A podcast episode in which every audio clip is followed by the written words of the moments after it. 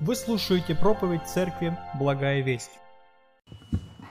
Мир вам, народ Божий, друзья, все, кто нас посетил впервые. Кто-то однажды сказал такие слова. В Вашингтоне много монументов в память о заключении мира. И после каждой войны возводится новый.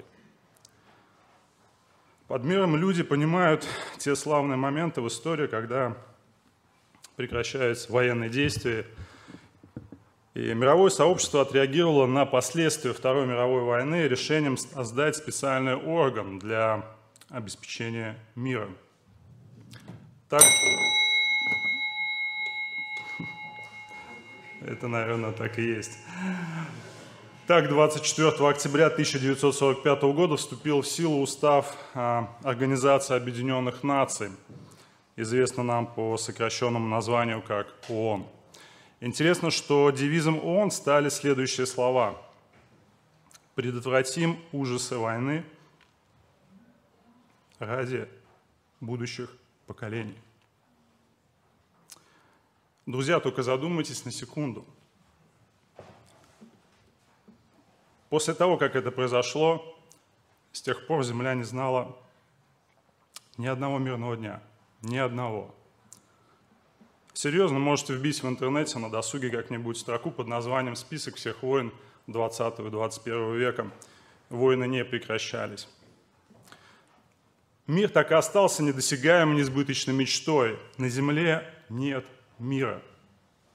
Мы не умеем жить а иногда в мире друг с другом, Наши отношения иногда хрупки, лопаются и оставляют желать лучшего. Люди конфликтуют, семьи распадаются. Государства между собой часто не могут прийти к согласию по разным вопросам. И сегодняшняя ситуация на Украине, и не только на ней, но и в ряде других стран мира со всей очевидностью подтверждают эти мысли. И кажется этому нет никакого конца, его просто не видно. Всю историю человечества можно представить как историю обретения мира, которого оно никак не может достигнуть. Почему же так происходит? Какова причина? Причина коренится в природе человеческого сердца и его отношения к Богу. После того, как человечество совершило грех в своем прародителе Адаме, о чем мы читаем в самых первых страниц Библии, после того, как человечество отвернулось от своего Творца и Создателя, мир покинул эту землю.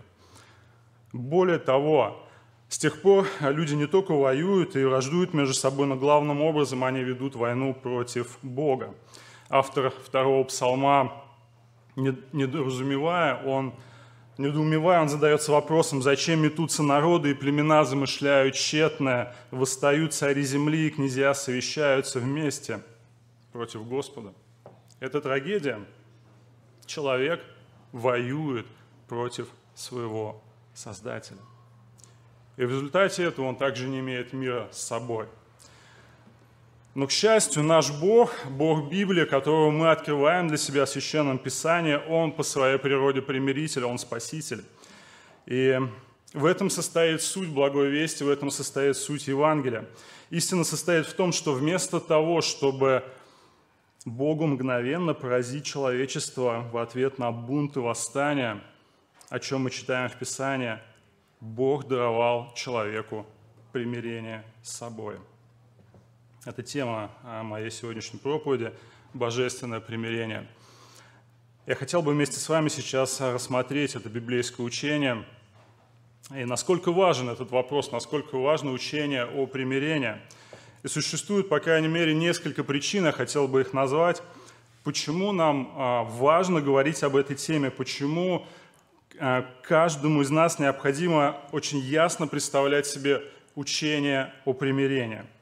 Во-первых, это поможет каждому из нас осознать, что же на самом деле произошло на Голговском кресте чуть больше двух тысяч лет назад. Почему мы верим в то, во что мы верим, как евангельские верующие.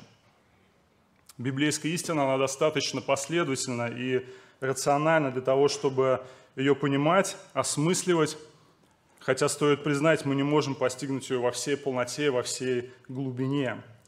И у нас должно быть основание для нашей веры, и этим основанием является учение, представленное в Священном Писании. Это первое. Во-вторых, почему это важно? Это поможет нам увидеть, как а, доктрина или учение оказывает практическое влияние на мою и вашу жизнь. Богословие или истина о Боге, представленное в Священном Писании, они не были задуманы просто для учителей, для богословов, которые сидят в кабинетах. Оно было задумано для нас с вами, как для верующих людей, для всех церквей, чтобы наша жизнь могла вследствие этого преображаться и духовно укрепляться. В-третьих, учение о примирении убережет нас от э, множества заблуждений, царящих сегодня вокруг нас, во всевозможных движениях, в которые иногда, к сожалению, попадают люди. Основная проблема человека в том, что когда он не понимает и не верит в соответствии с Писанием, в учение о примирении, то он начинает пытаться достигнуть его своими собственными усилиями. И жизнь таких людей, она превращается в свод а, законов и каких-то неудобоносимых правил.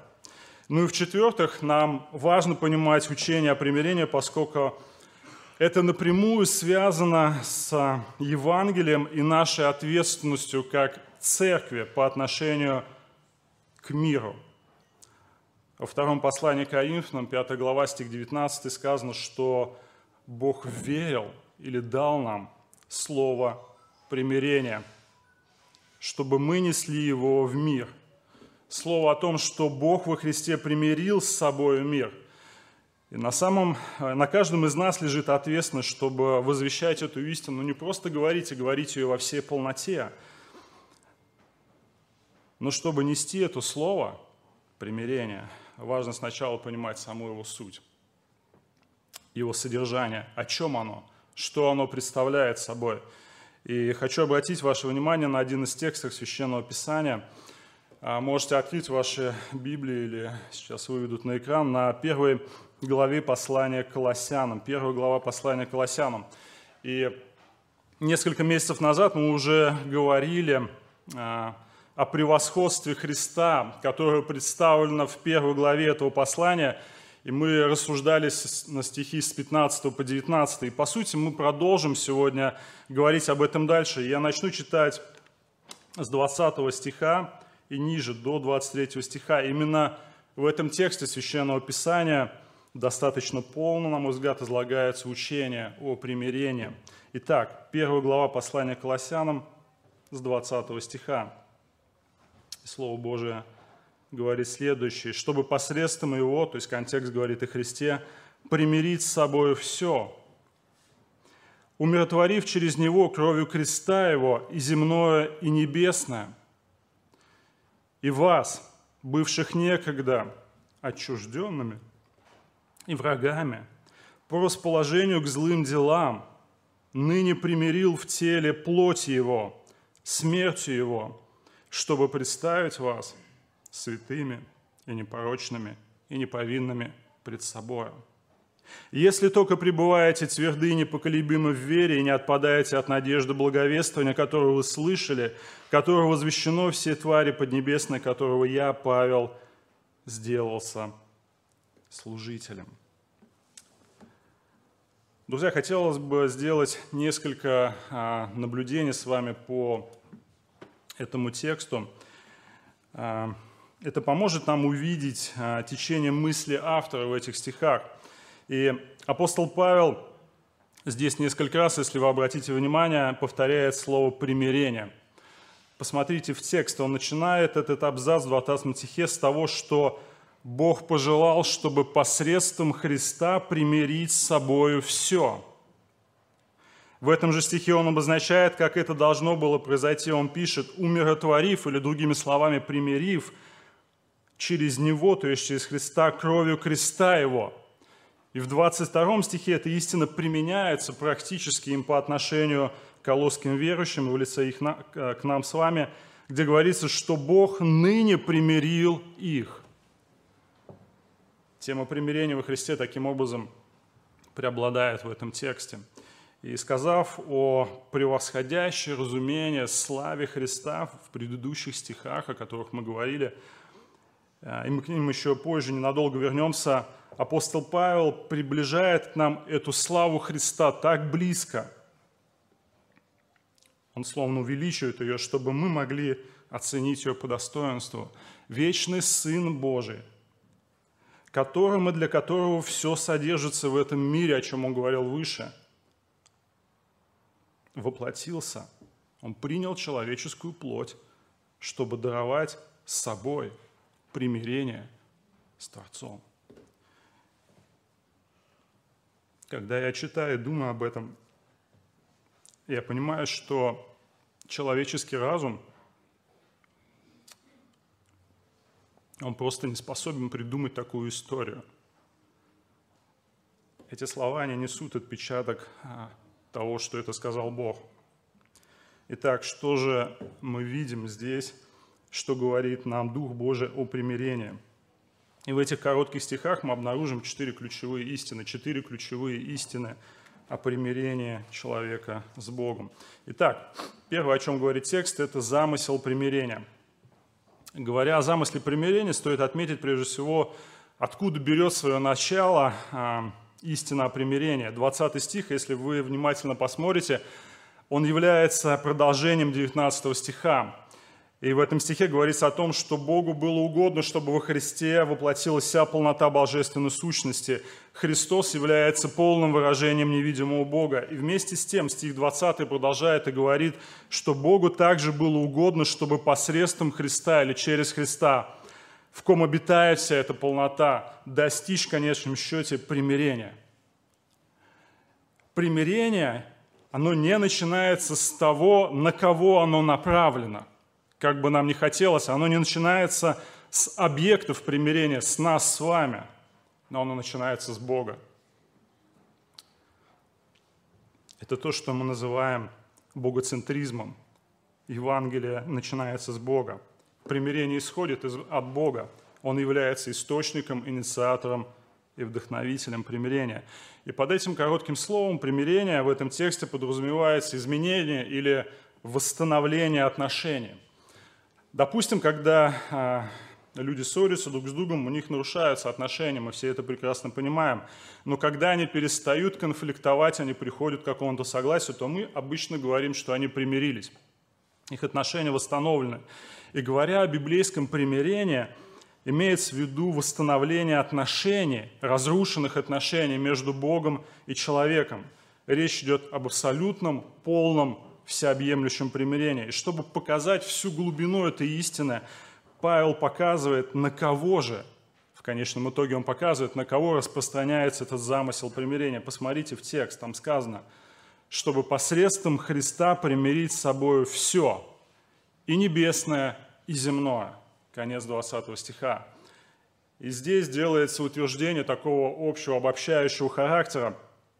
Но что подразумевается под словами все, и небесное, и земное, что Бог решил примирить. Есть ли что-то в небесах, что нуждается в примирении? Может, Павел имеет в виду ангелов, падших или святых? А, нигде Писание не учит таким вещам. А, ни в одной его части не сказано, что Бог когда-либо имел какое-то намерение при, примирить с собой ангелов или небеса. И вот это выражение «земное или небесное», оно нередко а, в Новом Завете передает идею просто мира, Вселенной. И под этими словами лучше всего понимать весь мир, все человечество. Во 2 Коринфянам 5.19, когда апостол Павел а, писал, он говорит об этом прямо, «Бог во Христе примирил с собою мир». А здесь же он просто подчеркивает, что дело примирения, которое Бог решил осуществить через Христа, оно распространяется на весь мир – на любого человека. Оно имеет мировые масштабы. Это не значит, что абсолютно все люди будут примирены с Богом. Как бы это трагично не было, мы это прекрасно понимаем через ряд текстов Священного Писания, которые говорят о трагическом финале некоторых людей, отвергших Евангелие благодати. но, но это значит, что Бог совершает работу примирения во всем человечестве. И я бы сказал, что, говоря о замысле примирения, перед нами раскрывается характер нашего Бога. Он примиритель. И интересно заметить, что Бог примиряет людей с собой. Очень важное наблюдение здесь. А не Он сам примиряется с людьми. У Него нет нужды в этом. Он не является виновной стороной. Когда мы говорим о конфликте людей, часто обе стороны виноваты. Здесь не так. Оскорблен Бог, а не виновен. И это важно примерять. Бог примеряет с собой людей. Когда мы читаем третью главу книги «Бытие», мы видим этот портрет человека, когда он восстал на Бога. И эта картина, она неизменна. Бог пришел, а человек спрятался. Он убежал. Он не ищет примирения. Дело примирения инициирует сам Бог. И кого он примиряет? Павел пишет отчужденных и врагов по расположению к злым делам. А здесь представлен портрет абсолютно любого представителя человеческого рода. Абсолютно любого. Это мой портрет, это ваш портрет. И а, я переживаю, когда рассматриваю эту тему в Писании по-особому, поскольку вижу то положение, в котором находятся люди, в котором когда-то находился я сам и многие из нас, как церковь. Все люди во все времена имеют одинаковую природу или сущность. Со времен грехопадения ничего не меняется, люди бунтуют против своего Создателя. Человечество пребывает, как здесь сказано, в состоянии отчужденности и вражды. Это не популярно в этом мире, это не то, что вы услышите. Во вражде по отношению к Богу. Павел пишет, вас, бывших некогда. Это состояние. Люди отсечены, отчуждены, удалены. А человек, он бесконечно, полностью удален от Бога по причине своего греха. И более того, человек, он не просто пребывает в каком-то, состоянии, в каком-то пассивном состоянии по отношению к Богу. Он враждебен, здесь написано, по отношению к Богу. Враг можно перевести как полной ненависти. И человек, он не просто как-то отстранен от Бога в результате греха, но он духовно воюет с Ним, независимо от того, какие при этом чувства к Богу он может испытывать. И большинство неспасенных людей, возможно, конечно же, они не считают себя врагами Бога, поскольку они не имеют осознанного чувства ненависти к Нему, активно, возможно, не противопоставляют себя Его работе и, кажется, не противоречат даже Его словам. Кто-то кто ведет более моральный образ жизни и считают тогда самое большое себя нейтральными по отношению к Богу. Но этот нейтралитет, он невозможен, когда мы читаем подобные стихи. Разум каждого неспасенного человека находится в мире лишь с делами плоти. И тем самым, следовательно, он враждебен Богу, он не может быть другим. В послании к римлянам эта истина выражена таким образом. Павел записал, что плоские помышления, помышления плоти – суть вражда против Бога. И как это выражается? Ибо закону Божию не покоряется. Человек нарушает Божьи стандарты. Это выражение того, что он находится во вражде. Не покоряется, да и не могут. И Писание не представляет трех позиций в отношении э, Бога, человека и Бога. Человек, он либо воюет с Богом, либо он примирен с Богом, либо он дитя Бога, либо он дитя дьявола. Его удел либо небеса, либо вечный ад. И третьего просто недавно, а разве что как вариант процесс капитуляции, когда человек находится на пути осознания своего бедственного положения. И дело даже не в том, что делает человек, а в том, кем он является, в результате чего он что-то делает или не делает – и человек – это падшее, бунтующее и восстающее на свое создание, создателя творения. Человек воюет против Бога, потому что это внутренняя его природа. У человека есть внутренняя предрасположенность к бунту против Бога. В 21 стихе говорится, что люди враги по расположению к злым делам. Слово «расположение» – это ум или разум, если дословно перевести. И можно сказать, что люди враги по отношению к Богу разумом, что проявляется в злых делах. Человечество любит зло и делает грех. И Христос свидетельствует в Евангелии от Иоанна в 3 главе, что люди более возлюбили тьму, нежели свет. Почему? Потому что дела их были злые. Ибо всякий делающий зло ненавидит свет и не идет к свету, чтобы не обличились дела его, потому что они злы. Нет невинных. Любой человек когда-то нарушал Божьи принципы и стандарты. Я делал это, вы делали это – человечество не свято. Как когда-то писал пророк Исаия к отступническому Израилю, «Беззаконие ваше произвели разделение между вами и Богом вашим, и грехи ваши отвращают его лицо от вас, чтобы не слышать». Исаия 59, 2. И именно в отношении таких людей состоит Божий замысел примирения – то, что Бог не уничтожает сейчас тех, кто восстает против Него, говорит о том, что Он ищет примирение для этих людей, для тех, кто вокруг нас. И притча о блудном сыне из Евангелия от Луки, 15 глава, очень хорошо иллюстрирует эту картину.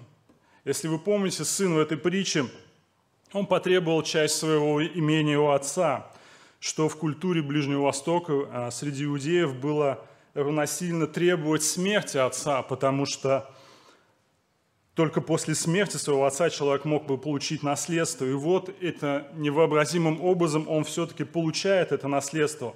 Он идет и все расточает, опускаясь на самое дно греха. И в этой истории, в этой притче он фактически оказался у корыта со свиньями, с нечистыми животными – и в этой притче отцом является, как вы понимаете, Бог, а сын – это далеко ушедший, опустившийся на дно в крайней степени грешник. И что делает отец во всей этой ситуации? В этой притче есть одна примечательная деталь, которую очень легко пропустить. Евангелие от Луки, 15 глава, где об этом говорится, стих 20, там сказано, что когда этот опустившийся сын возвращался домой, когда он был еще далеко, сказано, увидел его отец его.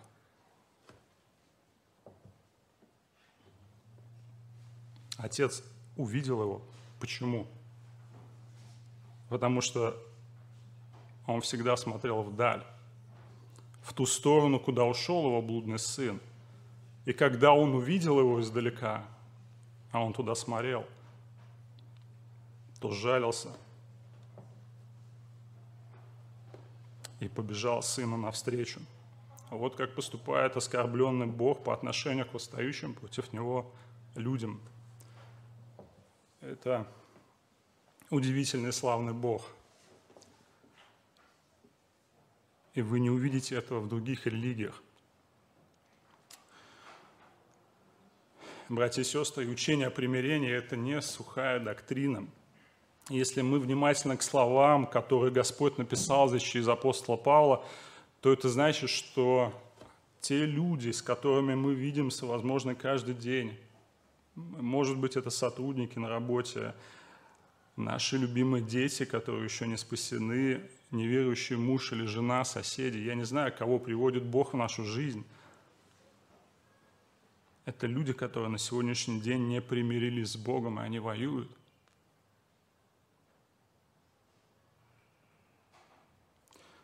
Они воюют против Бога. Это очень страшная реальность, которая, думаю, мотивирует говорить истину.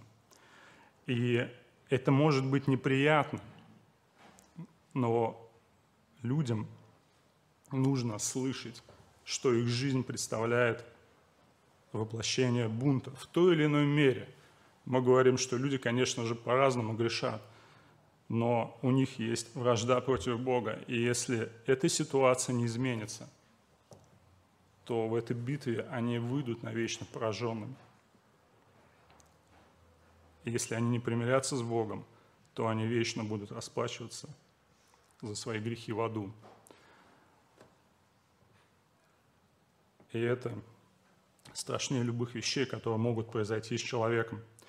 И Божий замысел примирения, он поражает до самой глубины, когда мы видим тот способ, а при помощи которого Бог решил устранить вражду человека по отношению к себе, осуществить свой замысел примирения. Это подводит нас ко второй истине относительно примирения – способ. Способ примирения. Конец 20 стиха и начало 22 дают нам понимание того метода, который избрал Бог для того, чтобы дать нам с вами примирение. Он решил примирить с собой человечество посредством Христа, там сказано, умиротворив через Него, кровью креста Его, конец 20 стиха, и начало 22 в теле плоти Его, смертью Его. Эти выражения показывают, каким образом и когда Христом было достигнуто примирение человека с Богом. И Христос примирил Бога и человека кровью своего креста. Несколько слов нужно понимать, кровь, что это такое. Это выражение, которое указывает на искупление или спасение. То есть речь не просто о ну, буквально физической крови, которая была пролита, а это выражение, указывающее на искупление, которое Христос совершил как жертва за грех.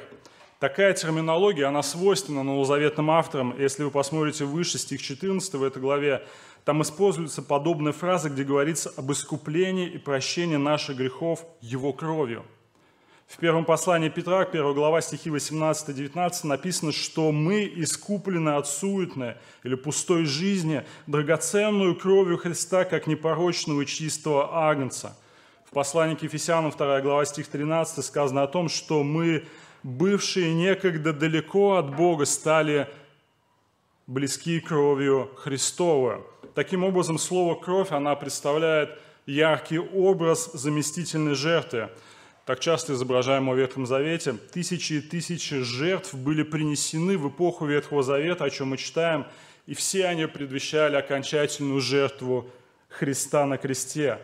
Должна была принесена быть единственной жертва, чтобы покрыть раз и навсегда грех человека, и он мог остаться жить навечно.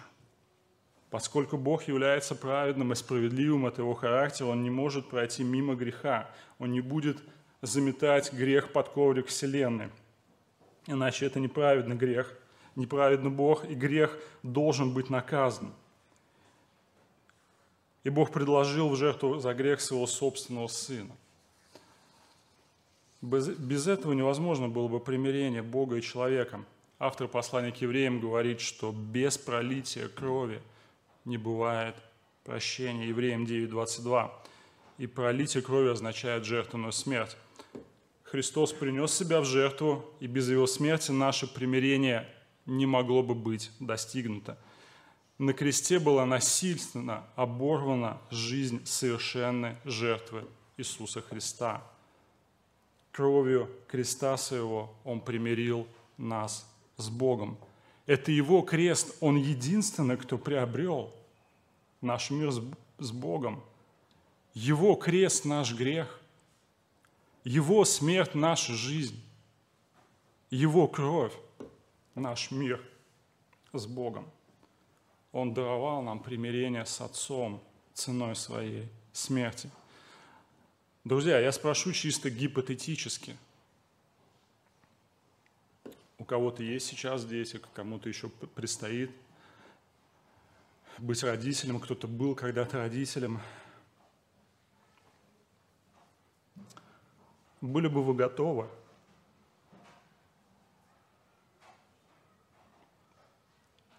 отдать своего сына или дочь за кого-то? На смерть. Я так не думаю. Я бы точно не был готов.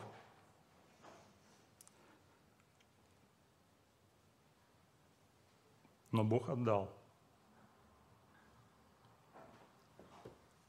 Бог отдал своего единственного Сына. Было бы проще сотворить тысячи миров, как наш, но Он отдал Сына. И за кого? За тех, кто враждует против Него. кто ненавидит его. Я скажу так. Послушайте, жизнь, отданная на кресте, демонстрирует в высшей степени вражду человека против Бога. Один служитель сказал по этому поводу следующее, послушайте.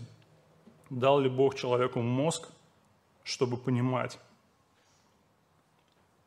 И ошибся ли человек, используя то, что дал ему Бог? Печальный ответ на эти оба вопроса – да. Да, Бог дал человеку мозг, чтобы плавить железо, делать из него молоток, гвозди. Бог вырастил дерево и дал человеку силы срубить его, а также мозг, чтобы из этого дерева сделать ручку для молотка. И вот человек имел молоток и гвозди, и Бог положил свои руки, и человек прибил их, гвоздями распял его на кресте. И он говорит, и это было высшей демонстрацией того, что люди не имеют прощения. Когда Христос отдал свою жизнь на кресте, был приобретен мир с Богом.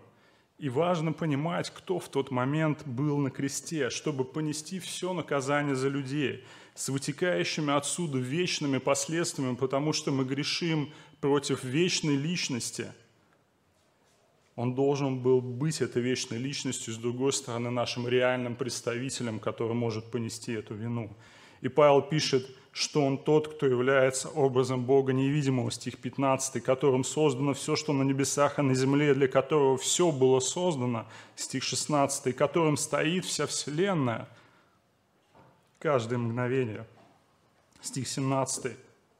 И в то же время он человек, который в теле плоти своей – испытал реальную смерть. Стих 22.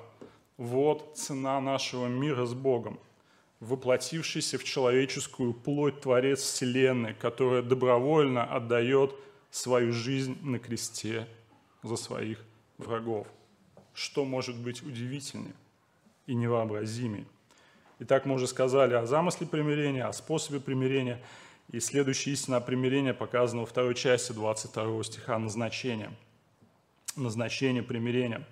И в этих оставшихся двух стихах, 22 и 23, Павел говорит как раз-таки о практической стороне доктрины или учения о примирении в жизни верующих людей, нас с вами. Бог примиряет с собой, людей, с собой людей смертью своего Сына, чтобы представить нас святыми и непорочными и неповинными перед собой. Все примирение, по сути, сводится, чтобы грешники могли пристать перед Богом и находиться в Его присутствии – Иуда пишет, что верующие однажды будут поставлены перед славою Бога непорочными в радости. Иуда 24 стих. Иоанн говорит, что мы однажды увидим Господа, как Он есть. 1 послание Иоанна 3.2. И по причине греха неправедно восстающий человек не может находиться в непосредственной близости со святым Богом. И вот что делает смерть Сына Божьего в жизни человека, она дает ему положение святого, непорочного и неповинного, отделенный от греха, не имеющий недостатков и невиновный перед Богом. В, каком, в таком положении мы будем находиться всю вечность. По-другому невозможно. И в таком положении в каком-то смысле мы уже сейчас находимся, когда примирились с Богом.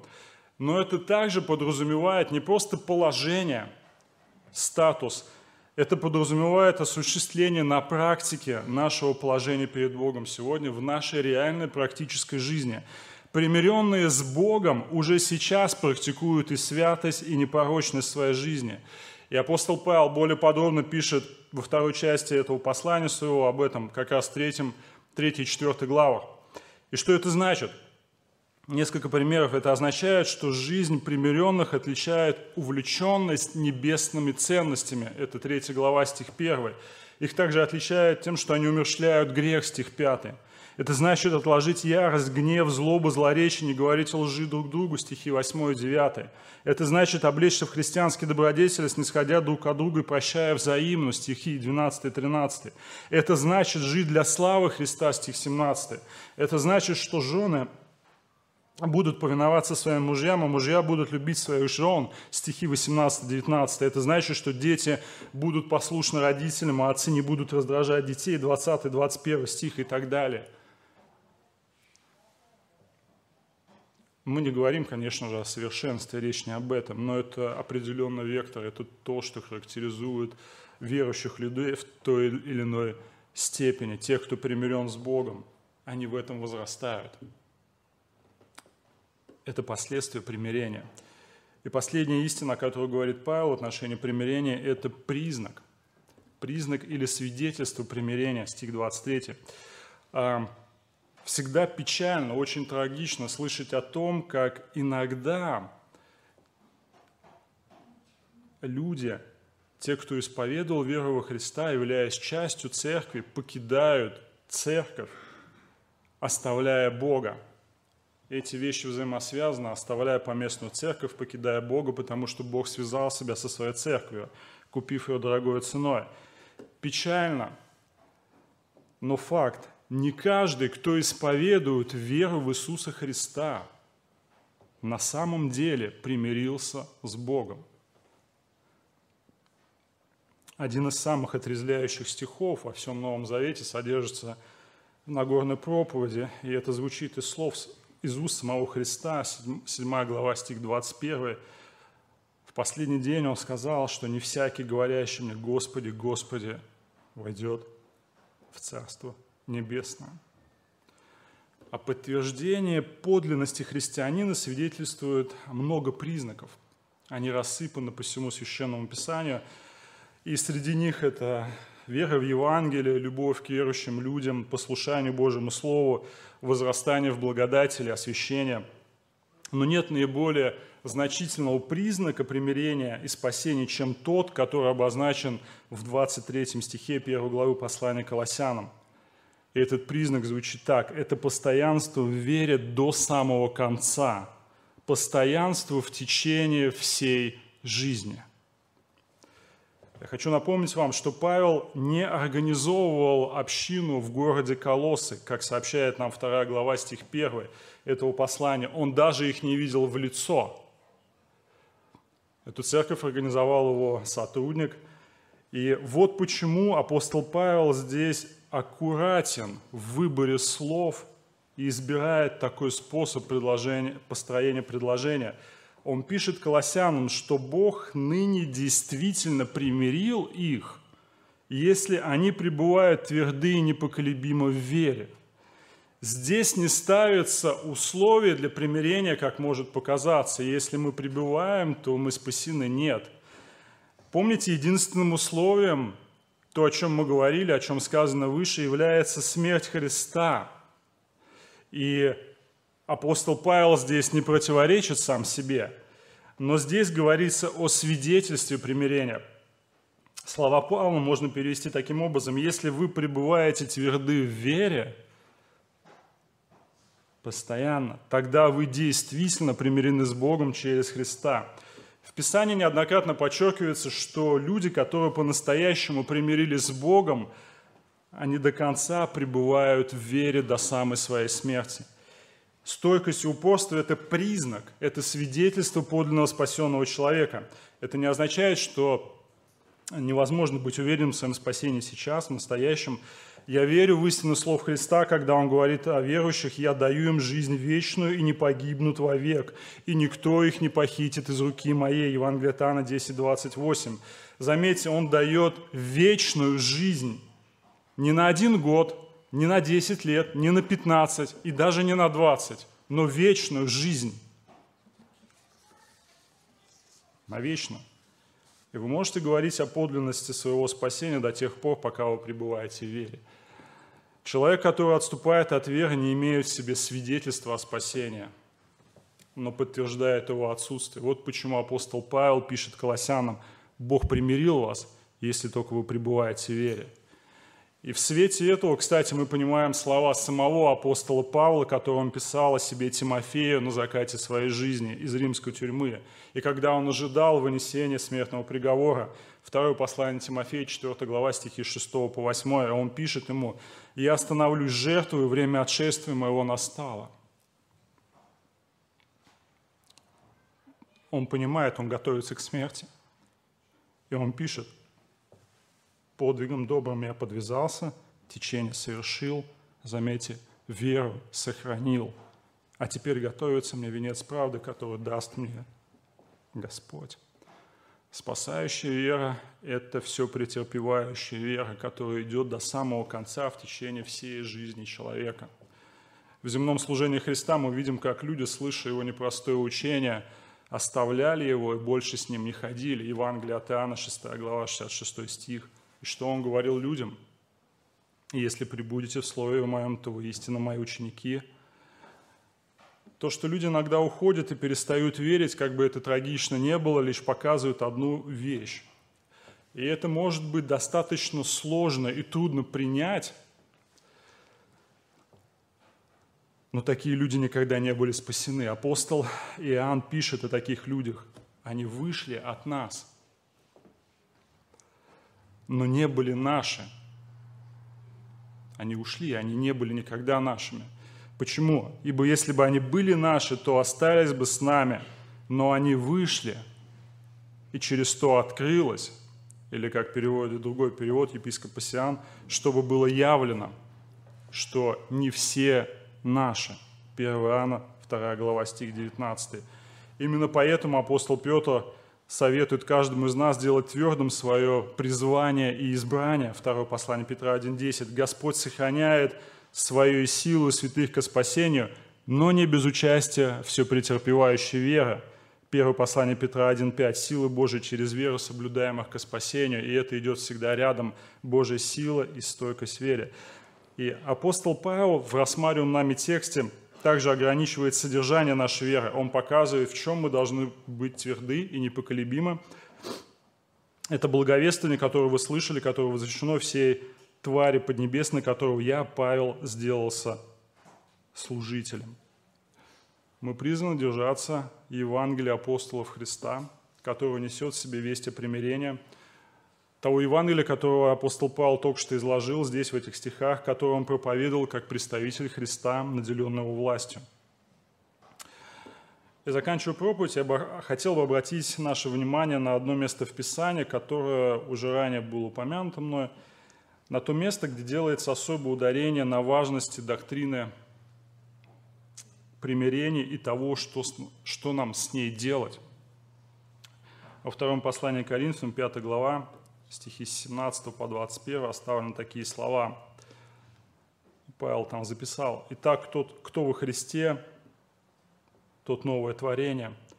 Древнее прошло, теперь все новое. Вот что делает примирение. Оно делает людей, примиренных с Богом. Древнее ушло, все, что было. Теперь новое, новое положение перед Богом. Все прощено. Стих 18 он продолжает. «Все же от Бога Иисусом Христом, примирившего нас с собой и давшего нам служение примирения. Потому что Бог во Христе примирил с собой мир, не вменяя людям преступления их, и дал нам слово примирения. Итак, мы посланники от имени Христова, и как бы сам Бог увещевает через нас. От имени Христова просим, примиритесь с Богом. Ибо не знавшего греха Он сделал для нас жертвую за грех, чтобы мы в нем сделались праведными перед Богом. Бог делает людей церковь своими посланниками отправляет в этот падший мир, заблудшего, стоящих против Бога, чтобы им нести благую весть, слово о примирении. Все люди, в принципе, они лишены надежды в каком-то смысле, обречены на погибель по причине своего греха. Но Бог совершил работу примирения через своего Сына. И это значит, что это нужно принять. И мы просим и умоляем людей принять это примирение, пока не поздно. И вместе с апостолом Павлом я хочу обратиться к тем, кто сегодня здесь слышал эти истины или смотрит, или будет смотреть в трансляции истина о примирении. Я прошу, я умоляю вас, примите Божье примирение, примите дар Божьей праведности во Христе. Обратитесь к Богу, и раскайтесь в своих грехах. вместе с апостолом Павлом я взываю к вам, мы посланники от имени Христова, и как бы сам Бог увещевает через нас. От имени Христа просим, примиритесь с Богом. Аминь. Давайте помолимся.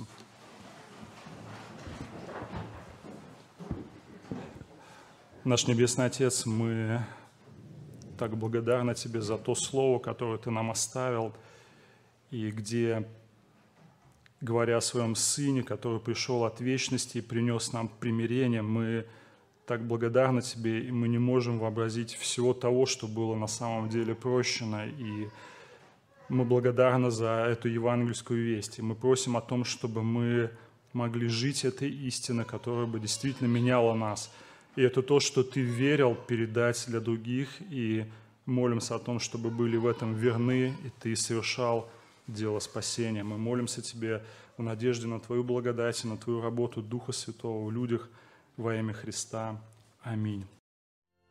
Местная религиозная организация Церковь Евангельских христиан-баптистов «Благая весть» зарегистрирована 24 июня 1999 года.